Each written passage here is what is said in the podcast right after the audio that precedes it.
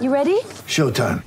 On May 3rd, summer starts with The Fall Guy. Let's do it later. Let's drink a spicy margarita. Make some bad decisions. Yes. Audiences are falling in love with the most entertaining film of the year. Fall guy. Fall guy. Fall guy. That's what the poster said. See Ryan Gosling and Emily Blunt in the movie critics say exists to make you happy. Trying to make it out? Nope. Because I don't either. It's not what I'm into right now. What are you into? Talking. Yeah. The Fall Guy. Only in theaters May 3rd. Rated PG-13. Get ready for the greatest roast of all time the Roast of Tom Brady, a Netflix live event happening May 5th. Hosted by Kevin Hart, the seven time world champion gets his cleats held to the fire by famous friends and frenemies on an unforgettable night where everything is fair game. Tune in on May 5th at 5 p.m. Pacific time for the Roast of Tom Brady, live only on Netflix. This is Beijing Bound, the countdown to the 2022 Winter Olympic Games. I'm Michael. I'm John. The 50th Team GB athlete has been confirmed for Beijing 2022, with the second Olympic Games in six months just days away from the sport starting, even before the opening ceremony in some cases. Ellia Smeding was the final athlete confirmed on the plane to China, long track speed skater and girlfriend of Cornelius Kersten, who became the first long tracker picked for Team GB in 30 years. Athletes will start flying to the Games over the coming 10 days. 11 sports will be represented over the 17 days of action. And Ellia's told us she can't wait. It feels a bit surreal. Like it's really a dream come true. It's always been a dream of mine to, you know, go to the Olympics and to represent Team GB. So now that it's getting so close, I'm just so excited. Yeah. And you've had to wait a little bit for today's announcement. Obviously, we've seen other uh, announcements made over the past couple of weeks, but yours has been slightly delayed. So, how long have you known about it? I knew um, on Wednesday, so it was also quite late. And I've just, you know, been so nervous, just waiting for the official selection. So when I got the news, I was officially allowed to go. I was over the moon. I was so excited. Ellia, tell us about what it means to be going there with your other half, Cornelius, because he's already he already got selected. Yeah, no, I mean to be honest, like for me, it's a dream come true to go to you know the games anyway. But to be able to do it with Cornelius, like we've been working, like we've been together for years, and you know we set up Brew Twenty Two together, you know, to achieve this goal. So to be able to you know go together and share that experience, you know, it's, it's really cool. Now, I know we'll talk about the coffee making in a moment, no mm-hmm. doubt. But tell us about the European Championships because he performed out of this world and, Yeah. and, and said that to us was like, I, I was really surprised and it, it made him feel so confident going to Beijing. He was surprised. I'm, I'm surprised he was surprised because he did so well. Well, that's what he, that's what he told us. That's what he told us. But also for you, because you set national records as well. Tell us about that championships. you know, it, for me, it was great timing because I didn't know if I'd qualified for the Olympics or not. So I really needed something to keep my mind off, you know, the nerves if I was allowed to go or not. So I was really excited to just, you know, go out there and show everyone like I'm good enough. Like I want to put down some good races and, you know, focus on something else in the games.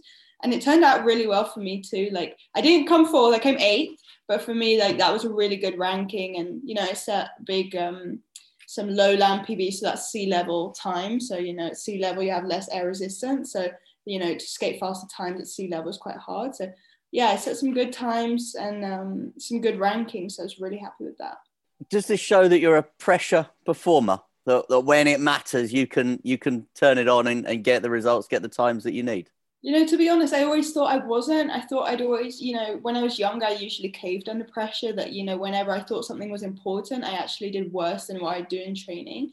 But over like, I think the last year, because I wanted to qualify for the Olympics so badly, that every race actually mattered. I was like, you know, you don't have a choice. Now is the time. Now you need to, you know, perform. And I think that kind of clicked in my head, like, okay, now just go for it. And since then, like every race that's been pretty important has gone, you know, to plan. So I'm really happy with that actually. So you've said obviously you really wanted to qualify for the Olympics, but coffee business, law student, how do you fit it all in? Does the Olympics just dominate every waking moment and everything, every decision you make is geared towards Beijing? I think this year, yes. Before this, of course, it's like a goal, but I think the year of you realize like okay now things need to really align and you need to have those like last percentages to be good to get to the level to qualify in my case anyway. So I really wanted to make sure that every choice I made um, you know day to day stuff like my nutrition sleep you know who COVID risks that kind of stuff. It really was like you know what this is a this is a real chance to go now so now I really want to you know make the most of it and you know give myself the best chances to qualify. So yeah everything was kind of you know with eyes on qualifying for the games but I do think it's important to have distractions and for me that works well so I'm not constantly focused on my skating that I have distractions like you know working with Brew 22 to use my brain in other ways and just completely focusing on sport because sometimes that can be a bit overwhelming and you overthink things. So for me it works well this way. So you mentioned Brew 22 time to be honest. Whose idea was it really? I think it was really combined, to be honest. Oh, come on. yeah. Well, Cornelius went to Japan. That was when I didn't skate um, Senior World Cups yet. So, to be honest, he discovered the filters. He came home and was like, I found this really cool concept.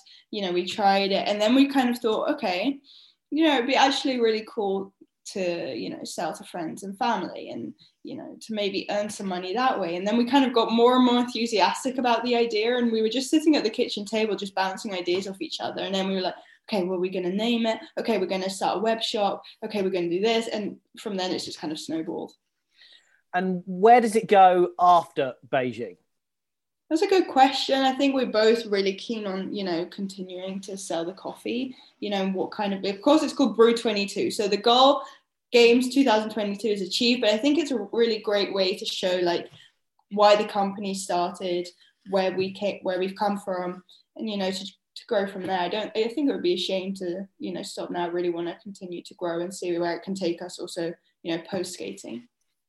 Obviously, the the difficulty in in this country with your sport is there's no tracks for you to to train on, which is obviously why you're both based out in the Netherlands. But what what would a young Ellia or a young Cornelius be doing in Great Britain at the minute that might want to watch you? Would it be inline skating? Would it be hoverboarding? Would it be rollerblading? What kind of things do you think people could be doing now and then might want to step up and watch you in the games and think, I want to follow her? You know, I think what I do firmly believe in is that if you want to, you know, reach a high level in sport, I think it's really good to have a wide base of, you know, different like skills. So I've I've done pretty much every sport under the sun when I was younger, and then I really decided later on, like, okay, I actually really enjoy skating the most. I'm going to continue with that. But I think there are so many sports that keep you fit and agile and all these different aspects that you use in skating that you know also can come from different sports. Um, of course, I started with inline skating. So, you know, that's quite a, a similar movement that you can do at home. Um, short track speed skating is also lots of short track speed skaters go to long track or vice versa. So, you know, that's also a sport that, you know, combines well. But I really hope in the future that there'll be a 400 meter track one day in the UK. And they'll probably have to name it after you and Cornelius, won't they? Because it's been a while since yeah. we, have had a, a, some long track at, at the games, hasn't it? I know it's uh yeah it's it's really cool that we get to go there together. And you know because we we met because of UK long track because of uh, Stephen Airy setting up long track in the for you know UK skaters. So uh, yeah it's really cool we get to achieve this together. Final questions for me then. Which events are you doing Ellia? Because you did three at the Europeans. Yeah so I'm doing the 1000 meters and the 1500 meters. Okay those excellent. are my best distances so yeah I'm really happy to be able to skate those at the games and I've seen so many smiling pictures on Insta and Twitter over the weekend of people getting their Team GB kit. I can see you in yours. What does it mean to be wearing it? I have so far. We're still waiting for the rest of the kit. I didn't touch it till I knew for sure that I was going. I, I put it in my wardrobe and I was like, if I'm not going, like, I just don't want to jinx it. So I left it in my wardrobe. I was like, as soon as I know that I'm officially going, I'm going to put it on. And I haven't taken it off since, to be honest. You probably won't take it off now for months because that's what happens when you're Olympians. You just wear the kit forevermore, don't you? It just feels so special to have the rings on your chest and Team GB. I think it's so cool. So, yeah, I'm soaking up the moment for now. Good luck to Ellia and Cornelius on and off the ice.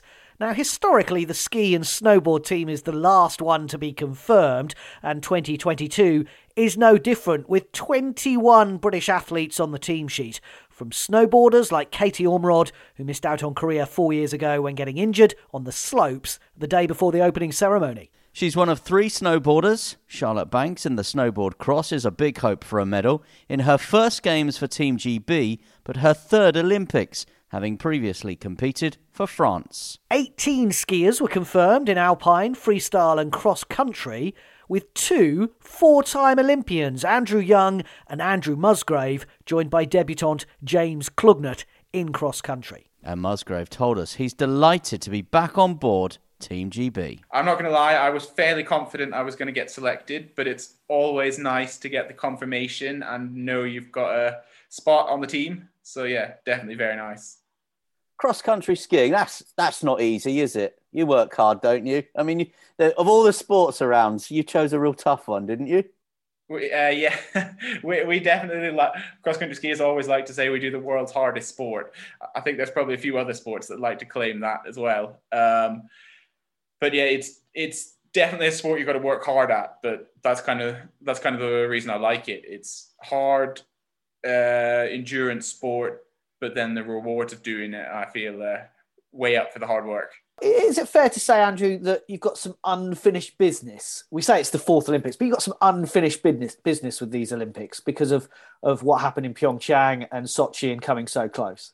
Yeah, definitely. So my first games in 2010, I went and I was still a junior, so it was more a learning experience, and I wasn't a definite competitor. But by 2018, I kind of, had kind of established myself as a as an elite skier at the top of top of the uh, World Cup racing circuit, and started off the 2018 games with a good result, solid seventh place. And then my best event was going to be a few days later in the 15 kilometer and then I ended up getting a bit ill during the second half of the game. So the two last races, the 15 and the 50, just ended up being pretty terrible for me. Um, so I'm definitely looking to go back and make up for those uh, not so good performances from 2018.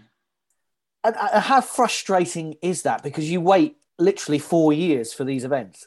Yeah, it so the game started off really good with the seventh place and i knew like my favorite event was coming up a few days later so i was i knew my form was great and i was absolutely primed and definitely looking forward to it and then just get a bit of a sore throat and you kind of hope that you're going to manage to do all right anyway but just a wee bit of a virus in the body just yeah at such a top end just makes that little difference. And then you it's so tight at the top of the sport that if you have a slightly off day then you just tumble down the results list. So how are you feeling going into these games? And what are the the targets for you in terms of the events that you're going to take part in?